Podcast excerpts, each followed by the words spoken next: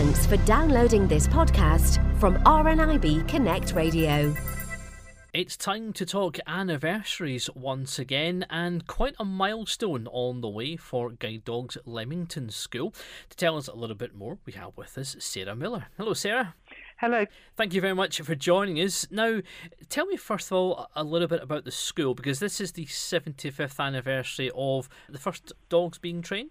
That's right. So, the training school at Leamington was the first permanent home for guide dogs. So when they first started in the late 1930s, they started in Liverpool in Cheshire, but it came quite clear they needed to have their own site so that the hunt began. And in 1940, they managed to purchase the training school here at Leamington. There was a great deal amount of work to be done. It was an old manor house. By the time they'd done all that work, they were ready to start training of the first dogs in early in 1941. So really, they got things moving pretty quickly, though. They did. I think there was, uh, say, a lot of adaptations, but they had to build some temporary kennels so they could move dogs. I think it was quite difficult because it was during the war. So one of the reasons they had to leave their premises in Liverpool was because it was being commandeered for war work, so they had to move out. The interesting, I think I read, is that they thought they'd escaped much of the bombing, only to arrive in Leamington just prior to the Coventry Blitz. So soon after arriving, they suddenly realised they were really quite in the thick of it here in Leamington. But I think things quietened down, and they really began to get the dogs and start the training in 1941. So, despite all that was going on, you know, the, the emphasis was there and the, the desire and the passion to get the dogs trained and, and get them all matched up. So, when we're going back then, what kind of dogs were they using?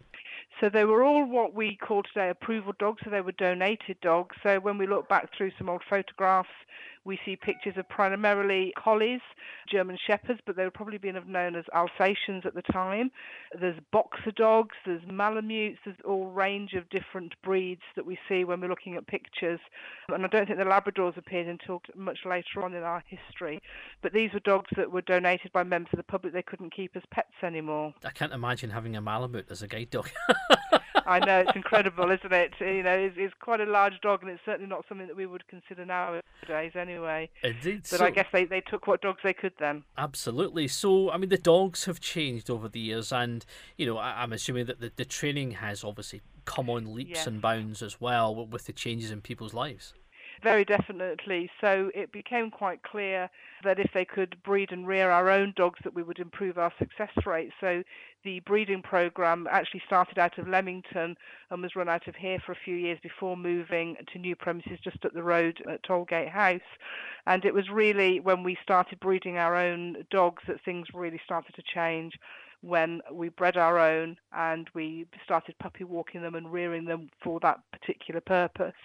And I think that's what saw our success rate start to really improve, and, and that's when time started to change.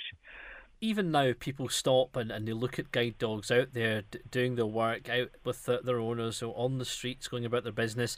It must have been even more so back then when the first dogs were hitting the streets I think very differently. I'm sure they were they were a sight to behold, uh, and things have certainly changed. But again, the environment was a very much a, a, different environment that the dogs were working in in those days. So there was hardly any cars on the road. It was much quieter.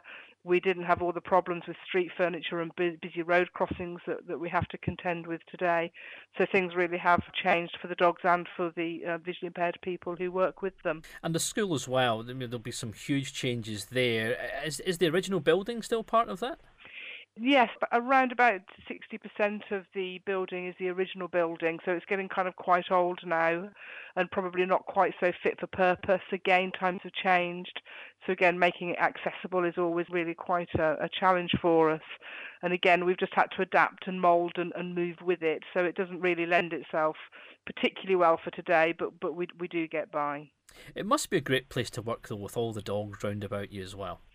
Definitely, and I think that's what when people visit us, that's kind of what they comment on as you walk past all the dogs in the offices. You know, it's a very kind of relaxed environment, and they do bring quite a different feel to the place, and they often make us smile and, and get us through the day. So, have you decided how you're going to mark the anniversary? We did have a celebration a couple of weeks ago, so we invited some local dignitaries, but also some long-standing volunteers and guide dog owners.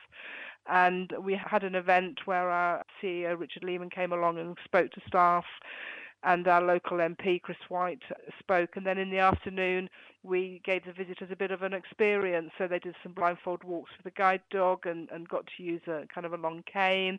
And we, we showed them around a kennel. So we had a bit of a celebration with a, with a mixed group of, of people, really, which was enjoyed by all. So you, have had the celebrations, but a, big year all, all in all, anyway, with the anniversary. Yes, it is. In the summer, we had a very large open day.